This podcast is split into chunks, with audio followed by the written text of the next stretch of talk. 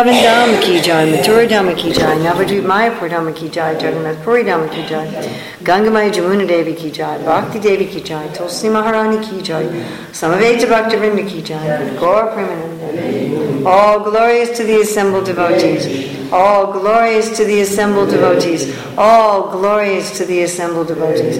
All glorious to Sri Guru and Gauranga. All glorious to Srila Prabhupada. Nama Om Vishnu Padaya Krishna Prasthaya Bhutale. Srimati Bhaktivedanta Swami Niti Namane Namaste Saraswati Deve Gauravani Pacharane. Nivasesa Sunivadi Paskachari Satane Vandeham Shri Guru Shri Yuta Padakamalam Shri Guru Vaishnavamscha. Shri Rupam Sagrajatam Sagana Raganatam Vitam Sam Sajivam Sadvaitam Sadvadutam Parichana Saita Krishna Chaitanya Devam. Shri Radha Krishna Padam Sahagana Lalita Shri Vishakam When to help retrieve Chakya vicinity, Vritapatitanam Pavanurya Vaishnavidinaha. Om Namo Bhagavate Vasudevaya. Om Namo Bhagavate Vasudevaya. Om Namo Bhagavate Vasudevaya. Om Namo Bhagavate Vasudevaya. Om Namo Bhagavate Vasudevaya. Om Namo Bhagavate Vasudevaya.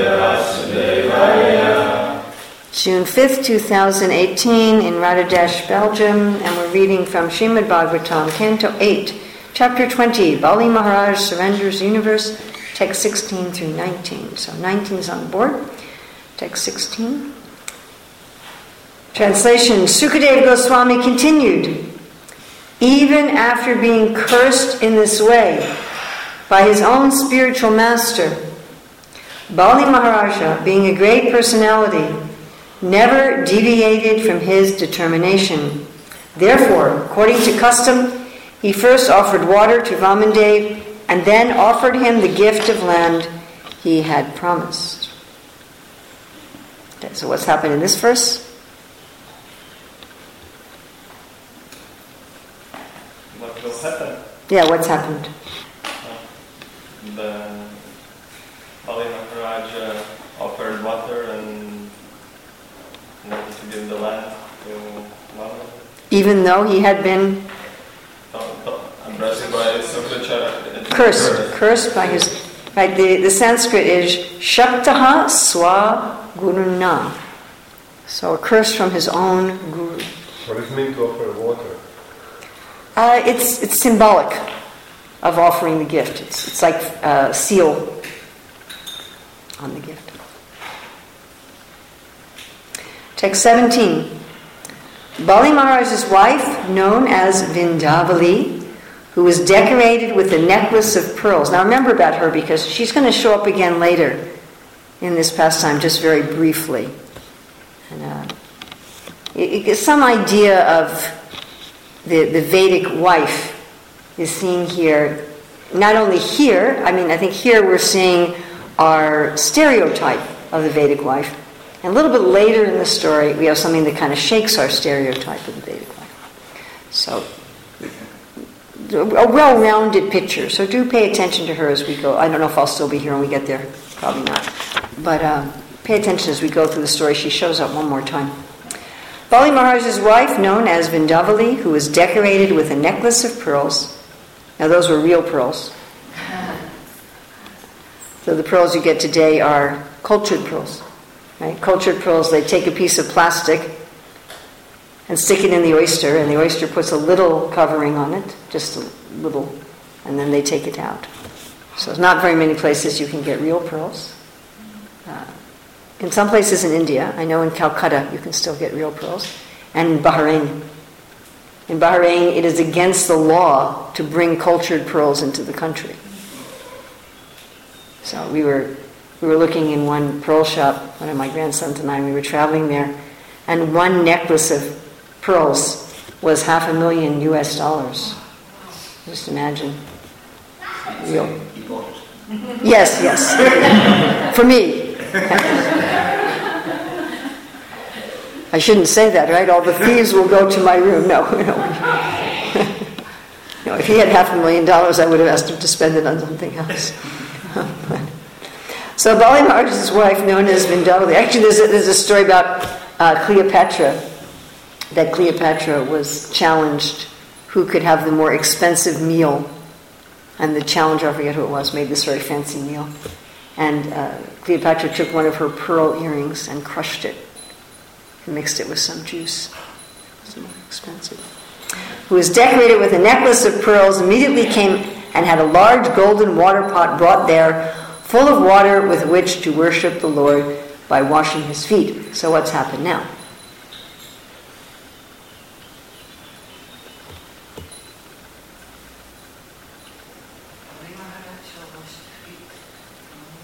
Bali Maharaj washed Vamandev's feet, and he got cooperation from his wife. Right? She brought a golden water pot. She was decorated with jewels, with pearls, real pearls, and she brought a golden water pot. So, what was her attitude towards Bali Maharaj's action? She was supporting. So she didn't. She didn't say, "How dare you offend your guru? Now your guru's cursed you. I'm leaving you." She was supporting his behavior. Later on, she criticizes him, so, as I said, publicly. She criticizes him. Okay, text 18. Bali Maharaj, the worshipper of Lord Vamandev, jubilantly washed the Lord's lotus feet and then took the water on his head, for that water delivers the entire universe. Okay, so what's happened in that verse? Bali Maharaj washed the lotus feet of Vamandev and put the water on top of his head. Okay, so he's doing something ritualistic. He's washing the lotus feet, putting the water in his head, and what's his mood? He's jubilant. And we have the, he's very happy. Now, normally if your guru curses you, you might not be so happy, but he's, he's very happy. And then we have Vishva Panani. So Panani is the water. Vishva is the universe. So this water liberates the universe. And of course, a little later on in this pastime, what water washes the feet of Vamandev and liberates the universe? Hmm? The Ganges water. Paranakanya Janita Janapavana. Janapavana to purify all the people. So, yes, the toenail of the Lord that pierces through the coverings of the universe. No, the Ganges wasn't there before. It was outside the universe. Also, it said that when Vamadev's lotus foot went up to the edge of the universe, that Brahma was washing his foot with his kamandalu. So it's a mixture of the water from outside the universe and Brahma's uh, kamandalu. But here we have Bali Maharaj is getting that water uh, just by washing the Lord's lotus feet. Of course, we do that every day, yeah? So, every day we're washing the Lord's lotus feet and taking the water. Okay, text 19, which is on the board. Tada surendram divi devata gana. Gandharva vidyadara siddha charana. Tat karma sarvepi grinanta arjavam. Prasuna varshar vavrishur mudanvita. Please chant. Tada. At that time, Asura Indram, unto the king of the demons, Bali Maharaja, Divi, in the higher planetary system, Devata Ganaha, the residents known as the demigods, Gandharva, the Gandharvas, Vidyadhara, the Vidyadharas, Siddha, the residents of Siddhaloka, Charanaha, the residents of Charanaloka, Tat, that, karma, action, sarve api, all of them, rinantaha, declaring, arjivam, plain and simple, prasuna varshai, with a shower of flowers, vavrisuhu, released, mura anvitaha, being very pleased with him, It's interesting, this word muda was used both for the pleasure of Bali Maharaj at washing the feet of Vamandev and for the pleasure of the demigods with him. Translation and purport by Srila Prabhupada. At that time, the residents of the higher planetary system, namely the demigods, the Gandharvas, the Vidyadharas, the Siddhas, and the Charanas, all being very pleased by Bali Maharaj's simple, non duplicitous act, praised his qualities and showered upon him millions of flowers. Purport Arjavam, simplicity or freedom from duplicity, is a qualification of a Brahmana and a Vaishnava. A Vaishnava automatically acquires all the qualities of a Brahmana. Yas yasti bhaktir bhagavatya kinchana sarvara gunash tatra samasate suraha. Bhagavatam 5, 18, 12. A Vaishnava should possess the Brahminical qualities such as Satya, Shama, Dhamma, Titiksha, and Arjava. There cannot be any duplicity in the character of a Vaishnava when Bali Maharaj acted with unflinching faith and devotion unto the lotus feet of Lord Vishnu, this was very much appreciated by all the residents of the higher planetary system. Tada Surendram Dividevata Gana Gandharva Vidyadhara Siracharana Tat Karma Sarvepi Gurinanta Arjavam Prasuna Mudanvitaha. At that time, the residents of the higher planetary system namely the demigods, the Gandharvas, the Vidyadharas, the Siddhas, and the Charanas, all being very pleased by Bali Maharaj's simple, non duplicitous act, praised his qualities and showered upon him millions of flowers. So this is very this is a very strange story. It's a very, very odd story. I mean, we're told throughout the Shastra that the most important aspect in achieving perfection is to surrender to a spiritual master. We're told it's necessary. One cannot avoid it. We're told by the pleasure of the Guru, Yasya Prasada, Bhagavad Prasada, Yasya Prasada, Nagati Katopi. By the pleasure of the Guru, one gets the mercy of Krishna. Right? It, it's just everywhere. It's a very deep and integral part of the whole Vedic literature. And it's not only in the Vedic literature, it's in all the great religious traditions of the world. When the Christians, you know, they're quoting, No one comes to the Father but through me, which they take as a statement of sectarianism, it's a statement that you can't approach God without going through a guru. It's just it's very simple and it's everywhere. You know, to be a Muslim, you have to say, I accept Allah as God and Muhammad as his prophet. You have to have both the, the saintly person and the Lord. You don't approach the Lord directly. Isn't that right? Everybody, we all agree with that? Is that right? So what's going on here? Bali Maharaj is making an offering to the Lord against the wishes of his guru, being cursed by his guru for doing so. The Lord is accepting, his wife is accepting, and all the demigods are accepting. Bali's very happy. The demigods are all very happy. Isn't that weird? Anybody think that's weird? It's, you don't think that's weird, huh? I think that's really weird. It's, it's a very strange story. And here it is in the eighth canto of the Bhagavatam. We're pretty advanced here in the Bhagavatam. We wouldn't expect to find such a story. It's, this is not the only story like this in the Bhagavatam. There's other stories in the Bhagavatam of persons who went against the wishes of their guru and got the grace of the Lord. But it's certainly unusual. And it seems to go against what we normally think is the proper protocol. So, what is Bali being praised for here? He's being praised here for Arjavam, for his simplicity, which Prabhupada notes is a Brahminical quality. And that's also very odd that we're not going to talk about that today. How Bali Maharaj is ostensibly Kshatriya, and yet he's displaying a Brahminical quality, and all devotees are expected to display Brahminical qualities, even though they may be acting uh, externally in other varnas. And we're not, we're not going to touch on varnashram today, but just simply to note uh, that, that fact. So he's being very truthful, non duplicitous.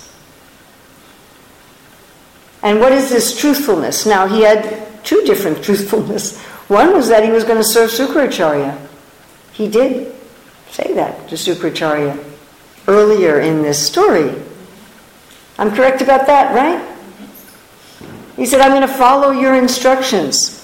The Sukracharya had given him instructions how to attain the heavenly planets, how to become, as mentioned here, Asura Indram, the chief of the Asuras, and how to keep the heavenly planets. And he had followed Sukracharya's instructions. Indeed, it was his loyalty to Sukracharya which enabled him to become more powerful than the Sura Indra, who had offended Brihaspati. That's, that's the backstory here. That Brihaspati had entered Indra's assembly, Indra hadn't even acknowledged him, and Brihaspati left and couldn't be found. Brihaspati had given Indra a garland, and Indra had given it to his elephant, and the elephant, just being an elephant, threw it on the ground and stepped on it. Right? And Bali, on the other hand, had respected his guru. He had followed his guru, he had been loyal to his guru, and it was for that reason, as Lord Vishnu told Aditi, that Bali had conquered and Indra had been finished. Now, of course, there's a little transcendental rasa going on here which is that Lord Vishnu told Aditi, I'm going to engineer things so that Bali will disregard his guru. Because the way the Lord works, the vast majority of the time, is that he respects his own rules. Rupa Goswami explains this with the Lord's quality of dependable. That even the demons know that if they follow the rules, they can depend on the Lord.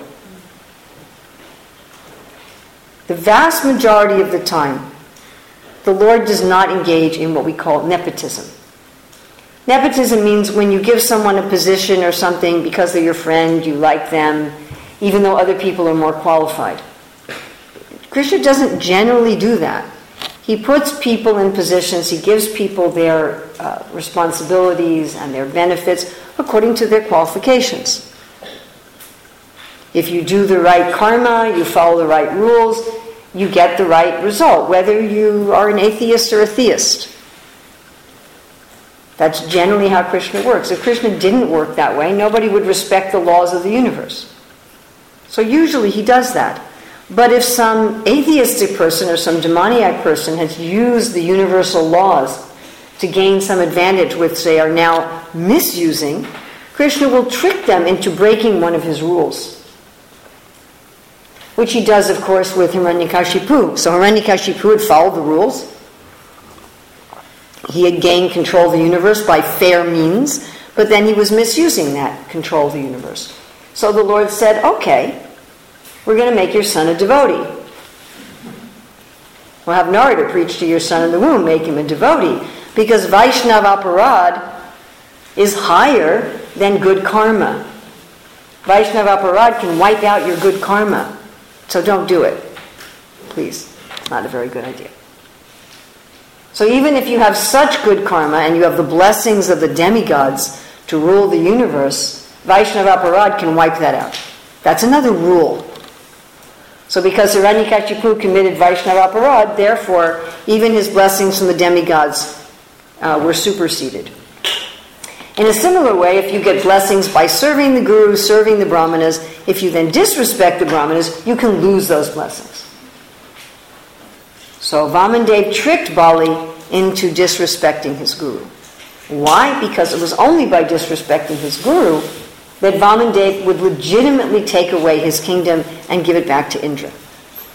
Although Chalayasi Vikramane, he cheated Bali he didn't just cheat Bali by coming as a little boy asking for three steps of land and then taking over the universe. He also cheated Bali by putting him in a position where, in order to be truthful, he would have to go against his guru. Do you understand that?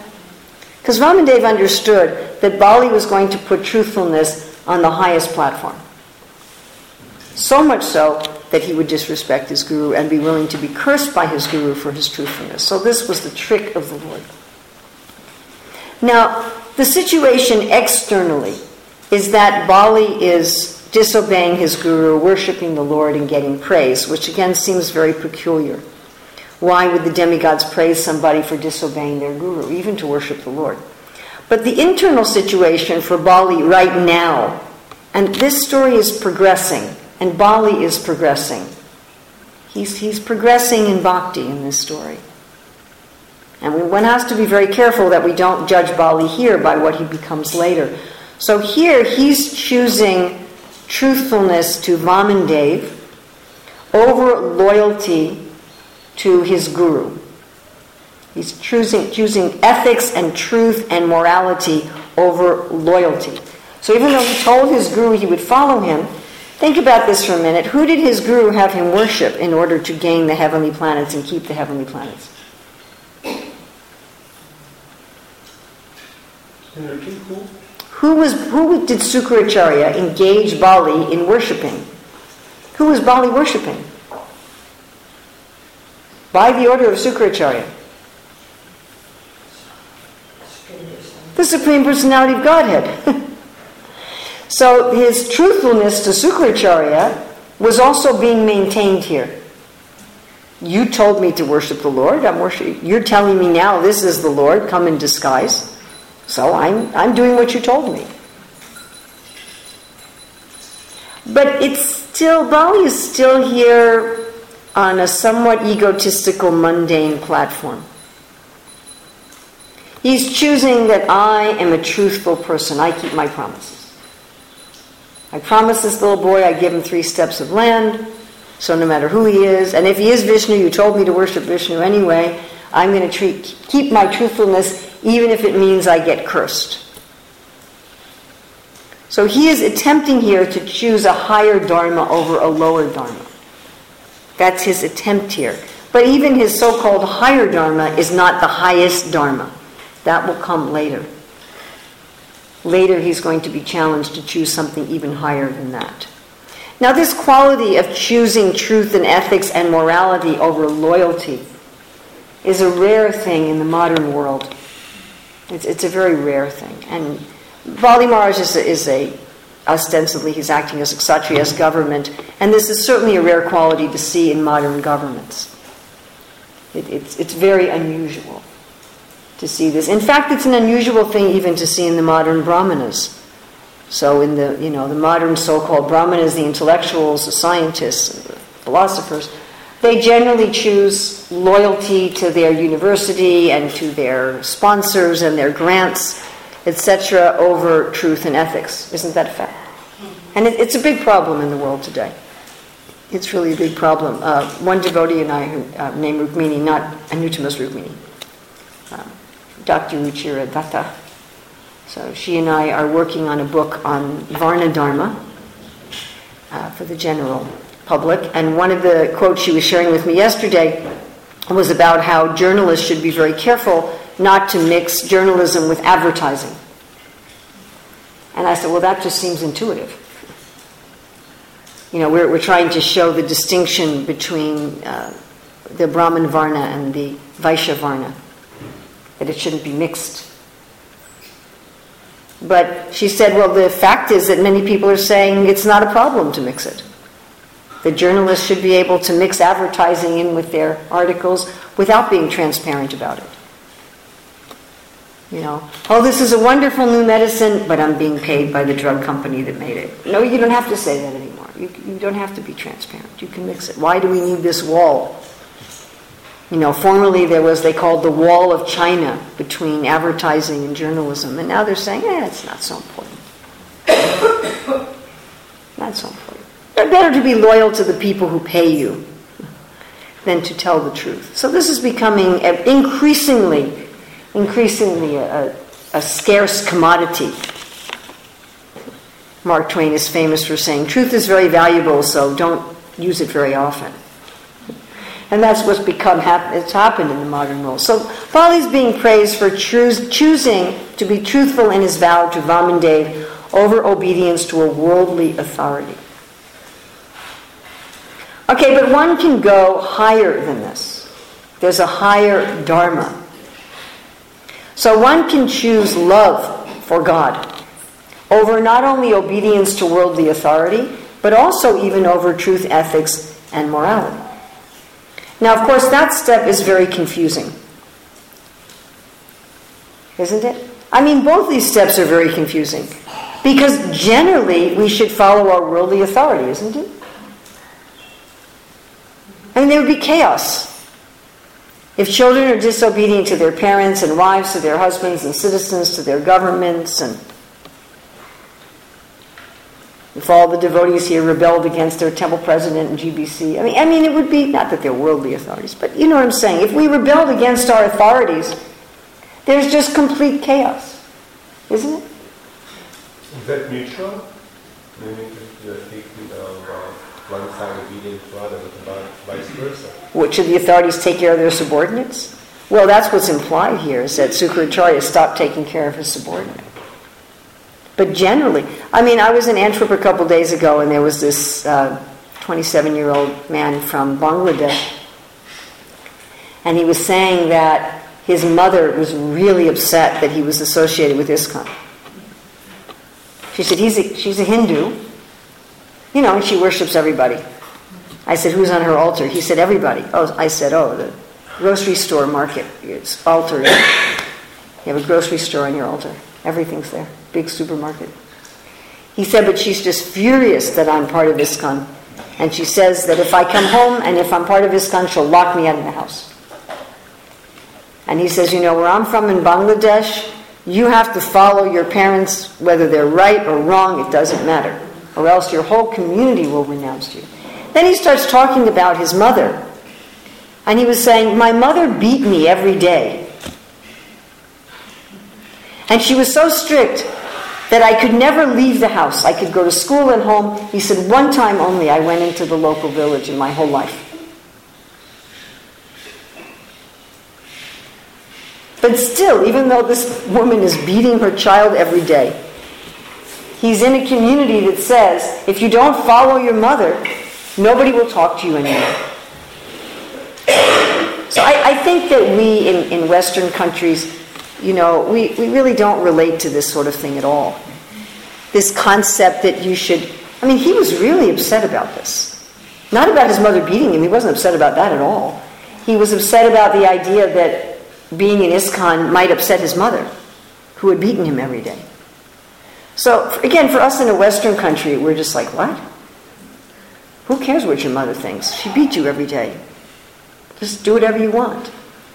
You know, and my tendency was to say to him, Why do you have to listen to a mother like that?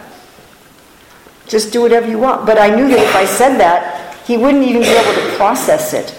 And in fact, if I said something like that, he would definitely not have anything to do with ISKCON anymore. So we may have a little bit of a hard time in the West understanding this concept of being loyal to your worldly authorities no matter how they behave.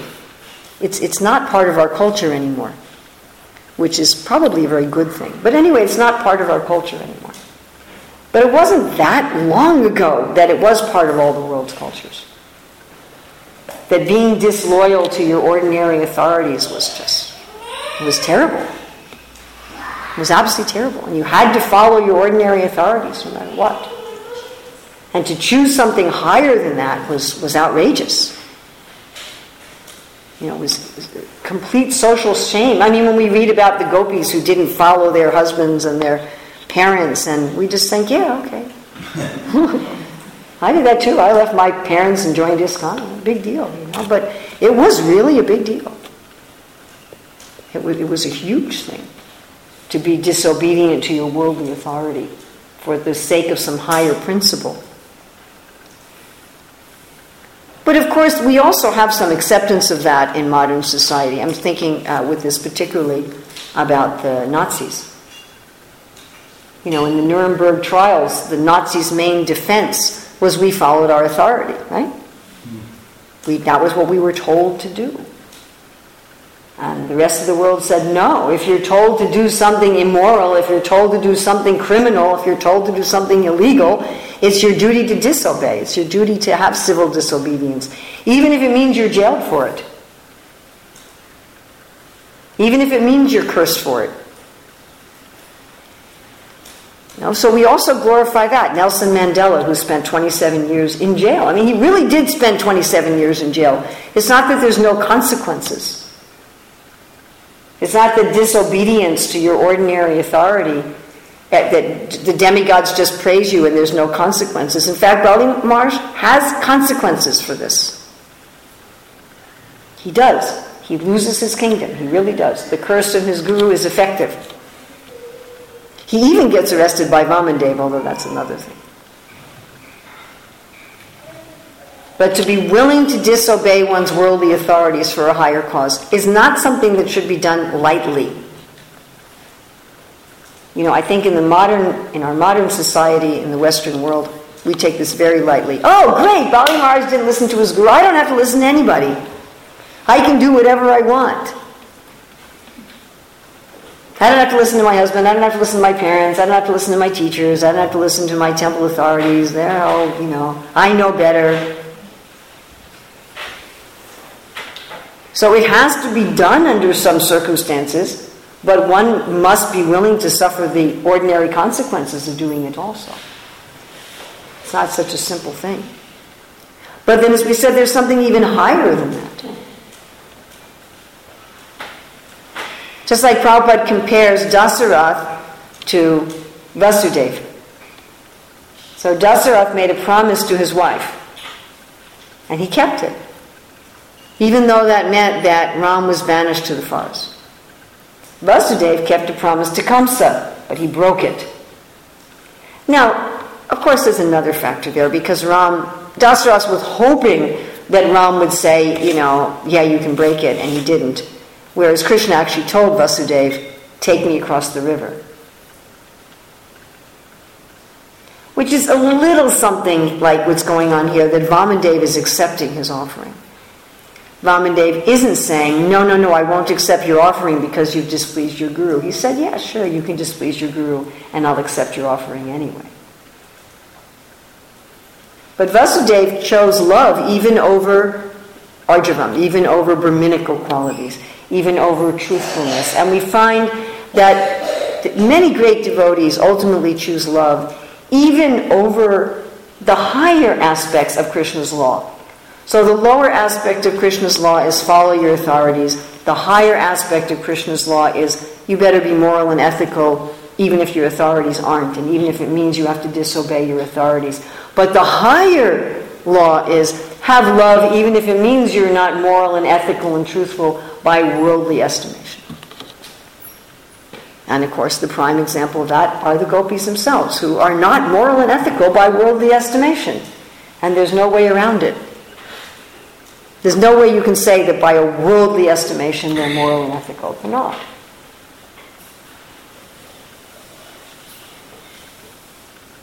You know, the wives of the Brahmanas who left their husbands, the, the cows who ran down Govardhan Hill to see Krishna, even though the cowherd men who are all pure devotees, were trying to keep them there. So, and so many examples. All right, so what should we do? What, what are we supposed to do? What are we supposed to get out of this story? Well, first of all, that generally speaking, Krishna wants us to be respectful and obedient to our ordinary authorities in this world. He gives that as one of the austerities in the mode of goodness being respectful to your mother and father, for example. He wants that. Generally, that's what Krishna wants us to do. And we, as devotees, or for myself, aspiring to someday be the devotee of a devotee of a devotee, so if we want to please Krishna, we should generally do that. But to do that to please Krishna, why was Bali being obedient to his guru for so long? Was that to please Krishna?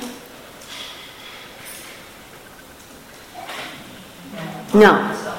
No, it wasn't. It was to gain some power and wealth and prestige.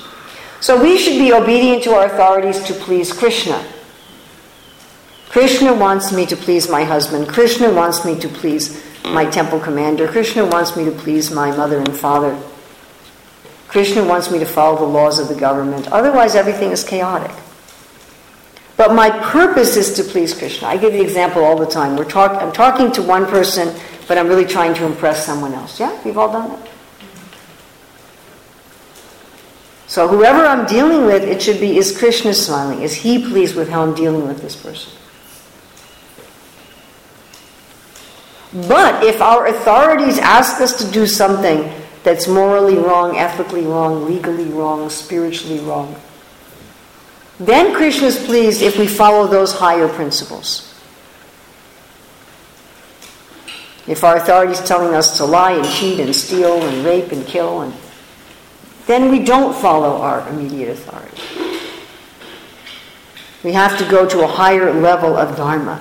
And even if you're Bhishma, if you follow a lower level of dharma, you will die on the battlefield.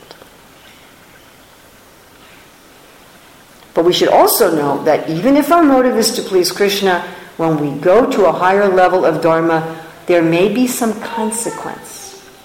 By the way, why do you think that there's a consequence? Why do you think there may be some something one has to suffer when one chooses a higher level over a lower level, even for the sake of pleasing Krishna, and even though it's a higher level? Because um, we should take responsibility um, for our action and to um, to make how to say in English to make no differences, but um, to please help me to make um, I, I, I'm sorry, I, I'm trying to. no unity, harmony. I mean, yeah. da, da, um, uh, da vidiš neke stvari kak treba, deter, nedeterminiranost, nego um, um, this, um, to, to see uh, that um, what is quite right and wrong, that you pray to Krishna for good, that that's what is your responsibility, and that you obey what it's um, that Just show that you're really taking it seriously. yeah. Yeah. I mean, if there weren't any consequences, then people would just disobey their authorities all the time, saying it was for a higher principle, wouldn't they? Because none of us want to obey our authorities. That's why we're in the material world. We're rebellious. So if there were no consequences, right? Isn't it? means adjust, Hmm? adjust means are adjusted to the goal. Yes. Yes, exactly. So it, it sets an example for people in general that they're going to say, hey, wait a minute, before I'm going to leave a lower principle for a higher, I, I have to really know what I'm doing and be willing to accept some consequences. Yes. It also makes it more valuable. I mean, if it's that easy to do, then it doesn't, you know, if it would have been that easy for, for Bali Maharaj, then he wouldn't, wouldn't have been Srimad Bhagavatam. Yes. Yes. Yes. So it, it gives a, a caution to people who are going to give up lower principles capriciously, whimsically, for their own sense gratification. And it shows that you're actually committed to your action. That you're really, you really are working for a higher principle. If you're really working for a higher principle, you should be willing to go through some sacrifice for it. Yeah? It makes you think twice, is it actually higher or not? Yes.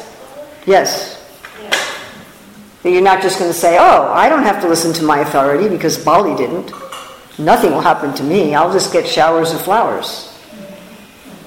You may get showers of flowers, but you may get arrested also. You may lose your kingdom also. And at the next level, where one gives up even ordinary truthfulness and ordinary ethics and ordinary morality in full surrender, there's a story, of course, of Gadadhar Pandit, who had taken a vow to Gopinath to stay in Jagannath Puri. And he followed Mahaprabhu.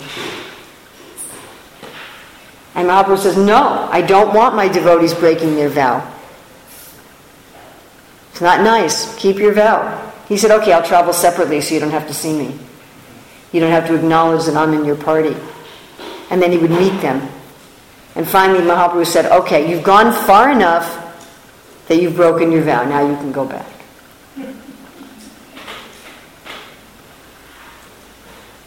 You know, or Sarvabhauma Bhattacharya who gets up and eats prasadam in bed without having taken a bath or anything. So that's even a higher platform. Vibhishan, who gives up his loyalty to Ravana, takes shelter of the enemy. But there's also consequences for that. You know, most of us who joined ISKCON were, we had some consequences from our family and society for doing that, didn't we? It wasn't without consequences.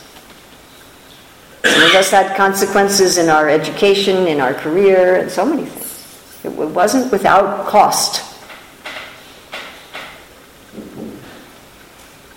So surrender has some cost. Of course, ultimately the cost is very small compared to what you get.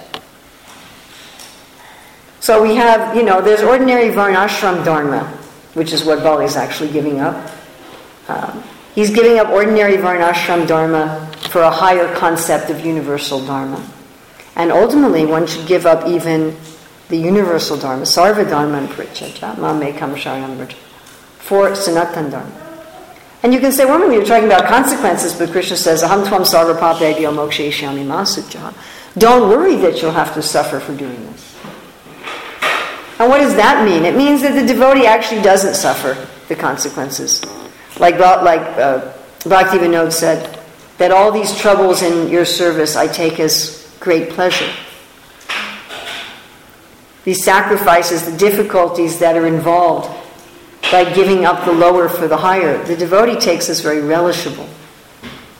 I'm actually giving something to my Lord. I'm doing something for my Lord. Now, one indication that Bali has done the right thing is that the great personalities in the universe are praising him. And so this is also, there's actually two main indicators one subjective, one objective. The subjective indicator is that he's very happy, he's very joyful. He's not doing this out of bitterness and anger and malice and criticism. He's acting out of joy. There's joy in the demigods. We have the word twice used for joy. And the objective indicator is that he's pleasing all these great personalities in the universe. And he's pleasing Vamandev, who's accepting his offering. So ultimately, these need to be our indicators when we give up the lower Dharma for the higher Dharma, which we are enjoined to do. We are enjoined to follow the lower Dharma to please the Lord in ordinary life. And when that cannot be done to please the Lord, when we cannot please the Lord by following the lower Dharma, we are enjoined to give up the lower for the higher. And the, the indicators that we're doing the right thing when we do that is that we are filled with joy and we get the blessings from the devotees, from the Vaishnavas. So this is a little difficult topic. And questions, comments? Discussions? Yes, Prabhu. I generally, uh, uh, whenever I've discussed it, kind of said the opposite. To know that it should cost you something. Um, I give this example of we had the Rath Yatra once in Neerjal, in Kalashi, which actually happening two weeks ago in London. So, in Kalashi normally quite a few would, would fast Neerjal. But one devotee was saying, ah, what's this Neerjal Ekadashi? Preach! The higher, it's, it's bigger. And then he drew back a cup of water and then choked the next 10 minutes in that cup of water. uh, and his son happened to be there, who happened to be there, and was like, ah, see, see, see. So I said, of course, in this one we have a tendency, we, sh- we have a tendency toward too prematurely think something yes. higher. So I said, well, my understanding is that, okay, we should always be looking towards the higher and we should understand there's also usually a higher dharma to be honoured. But if we're neglecting the lower dharma, it should hurt. We should feel bad about it. I have to do it, but I don't like doing that because the it says, and I need that because I'm a neophyte, but yet I have to honour the higher dharma here. So I took it as a way to extension see, am I doing the right thing? It should hurt me a little bit to neglect, not that, great, I, can, I don't have to do that. Yes, that, not that, like Prabhupada said, Arjuna was skillfully using Krishna consciousness as, as an excuse to avoid Krishna consciousness. you know, so we're, if, if we're just like, oh, wow, I don't have to follow any lower dharmas. Oh, I always wanted to be a criminal. Now I have permission to do in the name of God whatever I like. So that's the problem. You know, yeah, that premature, you know, or yes, I'm a prema bhakta and I can do whatever I like, you know. And, and this goes on. Yes, I'm experiencing the higher levels of bhakti, so I don't have to follow any of the regular principles anymore. I can smoke marijuana while I chant. I can embrace my girlfriend on a video while I chant. This is going on, by the way. We're not speaking, oh yeah, nobody would do that. People do that. And people who claim to be associated with Srila Prabhupada do that. They do do that. So that yes, it shouldn't be like that. At the same time, we have to be willing to give up the lower dharma for the higher dharma when it's required. But there's going to be, yeah, there's going to be some, some sacrifice involved. There's going to be some difficulty. It shouldn't be like, yes, I'm finally free from the lower dharmas. uh, that's not the mood of the devotees, yes. It's, it's with, with regret. Why do I have to go? Of course, sometimes the devotees are in so much ecstasy that they're not even aware. but that's another, that's not my platform anymore. Yes?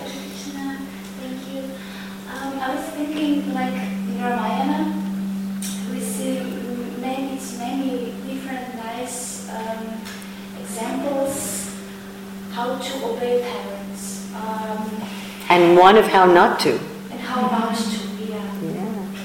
Um, when Sita and Ram went to the forest, when the mother was saying um, that they need to go, and um, like and they they also um, um, they follow the Dharma. Yes. But not Bharat. Yeah, there's a list given often. You know, Bali disobeyed his guru, Bharat disobeyed his mother. You know, the, the Yajnapatnis disobeyed their husbands. So there's this list of people who Prahlad disobeyed his father of great devotees who didn't follow. But yet Bharat didn't obey his mother. His mother said, I've done all this for you, take the kingdom. And he said, No, I'm not taking it. He ref- absolutely refused. He said, I am not taking the kingdom. You can order me all you want. And he renounced his mother. He renounced, he said, You're not my mother. And he went to Ram in the forest. He said, I'm not taking the kingdom. And Ram said, You have to. That was our fight. He said, I don't care. Father, mother, whatever, I don't care. I'm not taking the kingdom. They finally reached a compromise that, okay, Ram will be the official king, but Bharat will rule as his representative with Ram's shoes. But that wasn't the, the, that wasn't the thing that Dasarath agreed to. What Dasarath agreed to was that Bharat would be the actual king. But he wouldn't accept it. I'm not following my mother. So you see both things. And, and Vibhishan with Ravana is interesting. When we used to do the drama of the Ramayana, that was my favorite part when, when Ravana banishes Vibhishan. And you know, he's he, is demanding loyalty, loyalty, loyalty, loyalty, loyalty. And Vibhishan's like, no. He said, I'll be loyal to you, but you've got to do the right thing.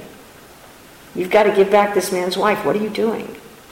She doesn't even want you. You're kidnapping this man's wife against your will. Give her back. You're, you're endangering the whole kingdom. For what?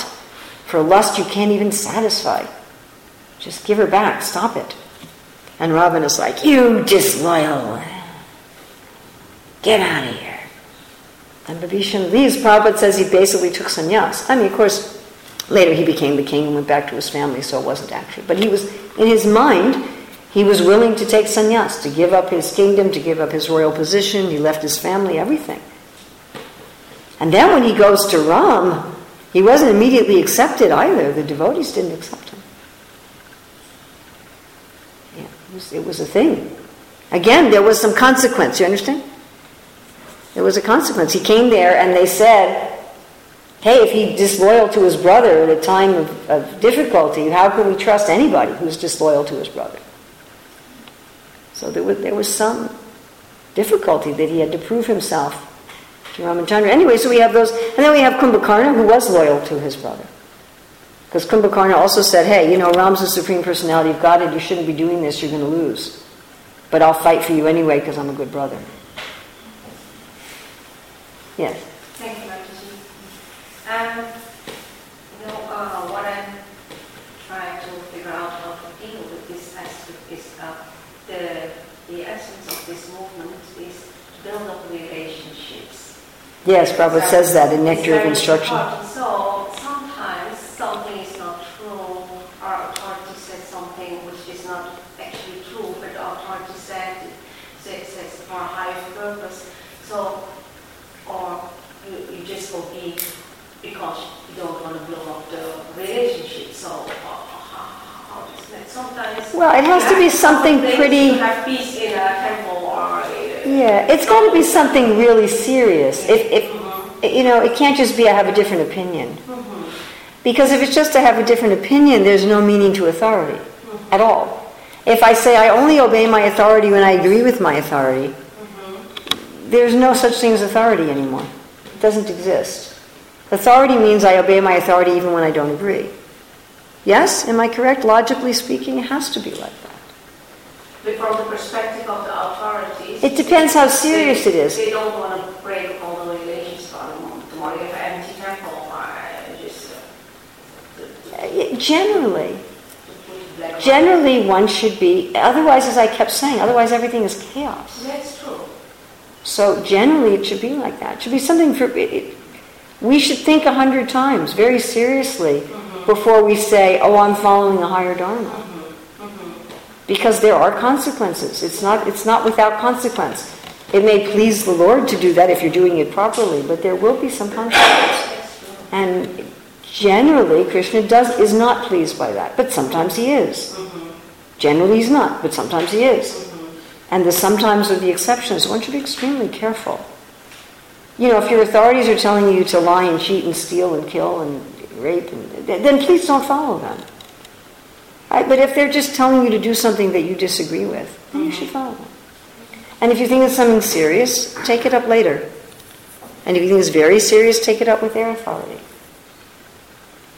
You know, I, I saw something going on in one temple that I was convinced was wrong. And I brought it up to the temple authorities, various authorities over the years as the authorities changed, which they do in many places frequently. Anyways, I brought it up to the frequently changing authorities, and every frequently changing authority basically very politely told me no. And then I went to their authorities. I went to the local GBC who said, You're right, but I can't do anything about it. Okay. And there were several co-GBCs at this place. I went to the other co GBC. Everyone said, all the GBCs said, you're right, but I'm not going to interfere with the temple presidents. The temple presidents told me I was wrong. And uh, it had already been decided by the whole GBC body. There was already a GBC resolution for what I was, and I was saying that. I was saying this is Prabhupada's instructions and it's a GBC resolution, which I thought was sufficient. I thought that was enough. It wasn't. So, uh, at one point, Virjan Prabhu was, was there in that temple, and I went to him and I was complaining, and I said, you know, this GBC resolution, the local GBCs want this done, but the temple presidents just won't do it. And he said, um, you care too much about this, was the first thing he said to me. He said, you know, that this is not your responsibility. Why do you care so much? I said, well, I do. First he said, just give it up. It's not your responsibility. I said, I can't. He said, Well, you're too invested. That's bad. I said, Sorry, I, I, there's where I am. And he said, Well, you've gone to everybody you can go to. Now talk to Balaram. Balaram? Why Balaram? He said, Well, everybody goes to Radha Shyamasundar's altar. This was in Vrindavan. Now I'm saying where it was. He said that Krishna Balaram is actually Krishna Balaram's temple. He said, So you want to talk to them? I said, Okay, but why Balaram? He said, Well, he's the older brother. I'm like, Okay. So I went up to Balaram and I said, My dear Balaram, please fix this. Within a year it was fixed. I never I didn't do another thing. So, you know, first go to your immediate authority. Try to settle with them, your temple commander, head pujari, whatever, head of the restaurant. Try to settle with them. If you can't settle with them, then go to the next level of authority. If you can't settle with them, go to the next level, go to the temple board, whatever. If you can't settle with them, go to the GB, local GBC. If you can't settle with them, you may bring it to the whole GBC body. And if it's still not settled, go to the Lord. Sarvadharman Parityajya. Right? He's saying, and he also says, Yada yada yidharmasya glanir bhavati bharata bhujjanama dharmasya tadatmanam. So if you really think something is against dharma, complain to him. Well, you may have to wait. Balaram didn't like jump off the altar with his club and go smashing everybody and fix it that way. I don't know how he fixed it actually. He never talked to me about it, so I have no idea. You know, and, and you may have to wait. Just like the demigods went to the Lord and they said, There's Kamsa and there's all these demons and and Lord Vishnu says, okay, I'm going to come and take care of it. But he didn't just show up two minutes later. He sent Vasudev, and okay, so he sends Vasudev to be his father. So Vasudev's not going to get married till at least like 20, right? Right? So that's at least 20 years have gone by. Time in the womb, so 21, 25 years. Then he marries Devaki. That wasn't, I mean, that everything didn't immediately get taken care of. There's the voice in the sky, eight children. So eight children is going to take at least eight years. So some like around 30 years have passed between the time Lord Vishnu says, I'll take care of it. And Krishna appears, and then when Krishna appears, he doesn't just smash and bash Kamsa then. I mean, he could have. He killed, killed Putana soon after that, so it's not like he couldn't have, but he didn't. He waited another 11 or 16 years, depending on which acharya you follow. So, like 41, 45 years later, Kamsa is finally killed. Sometimes it may take some time. So, if you think your authority is, is off, unless it's something very serious, I mean, here the Lord's right in, if the Lord's right in front of you saying, Worship me, and your temple president says, Don't you dare, then just worship the Lord and don't worry about it. All right, but if it's not something like that, or, you know, if your, your authority is telling you, Go rob the bank with me or something but it's not something like that. Better to follow and take it through the proper chain. Ultimately, you can take it to the Lord, and then you have to be patient. And by the way, sometimes we think we're right and we're wrong, just as a little aside. You know, I don't know if that happens to you, but it definitely happens to me. But sometimes I'm completely convinced that I'm right, and I'm not. I was once talking with my youngest son, we were arguing about something, I can't remember what it was. He said, Mata, are you sure? I said, I'm sure. He asked again, he said, Are you sure? I'm sure. He said, Are you 100% sure? And I thought, Uh oh. I said, Well, 98. And I was wrong. I forget what it was. So a little humility is a nice thing, too. Mahaprabhu suggests it. So Krishna says it's the first item of knowledge, so we highly recommend humility. I know it can be like bitter melon for most of us, but even bitter melon, it's good for your health. So a little humility is a nice thing, and, and it's, it's, a, it's wise to say, maybe I'm wrong. Maybe, I'm, maybe my authority is right, maybe I'm wrong.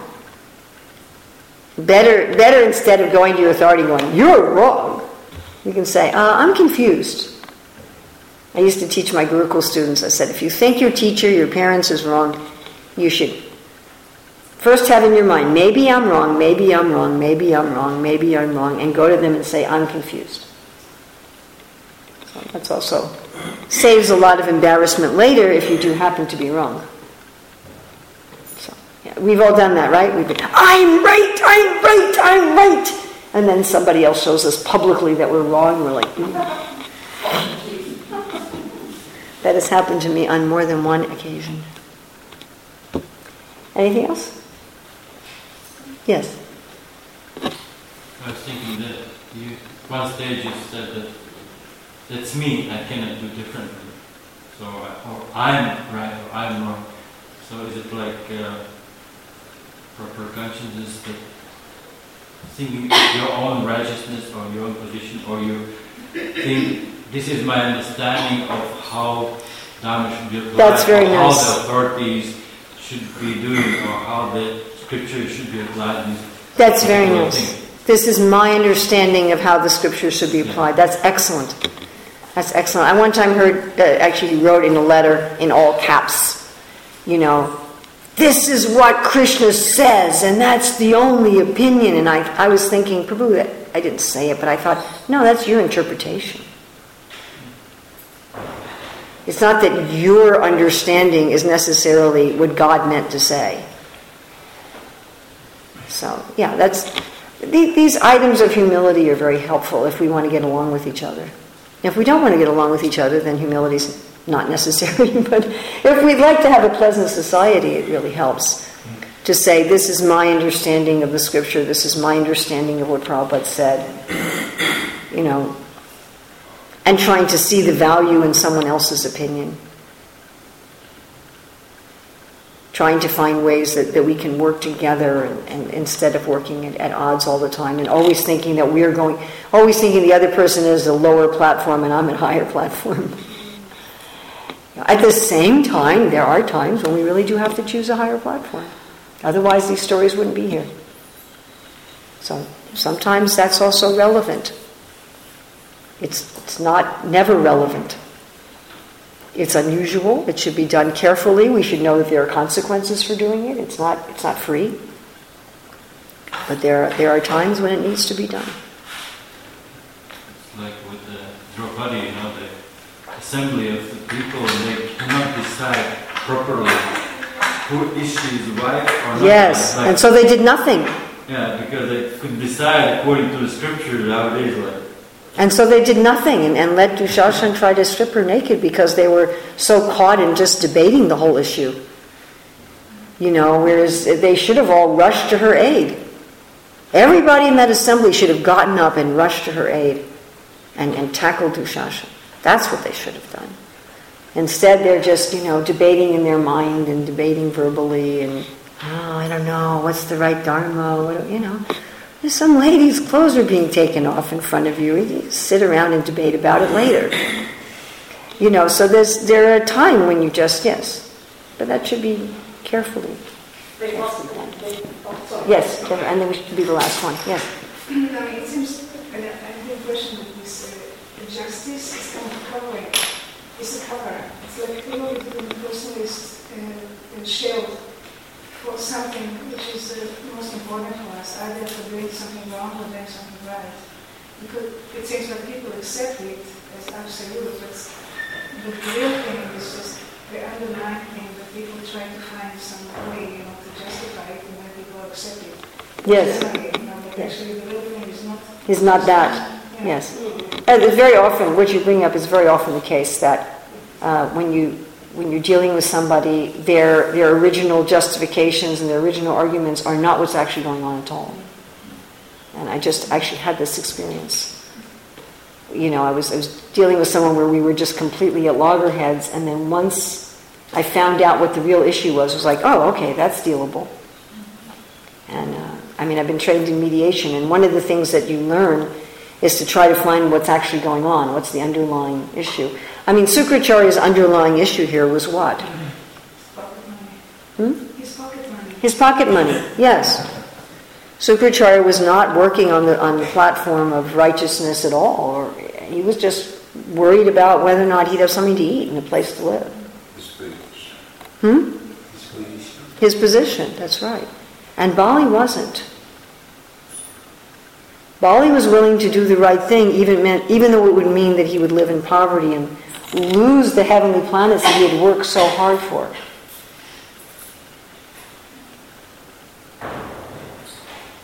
So you have to come down to the real motive. Of course, it's, it's not always easy to figure out our real motives. We often think we can figure out other people's real motives. That's not so as easy as we think either. But it's, it's not so easy to figure out our own real motives or other people's. Sometimes that takes time, it takes some patience. I mean, it's one thing you learn in mediation, it takes time. People initially come out with, with their justifications. You follow? It may take a few hours, it may take a few days before you can really get to what's the actual, what are the actual issues going on here. Once you reach the actual issues, resolving things are, is generally very easy. All right, this is a very complicated topic. I don't think we've resolved everything in one class. Thank you very much. Prabhupada Ki Jai.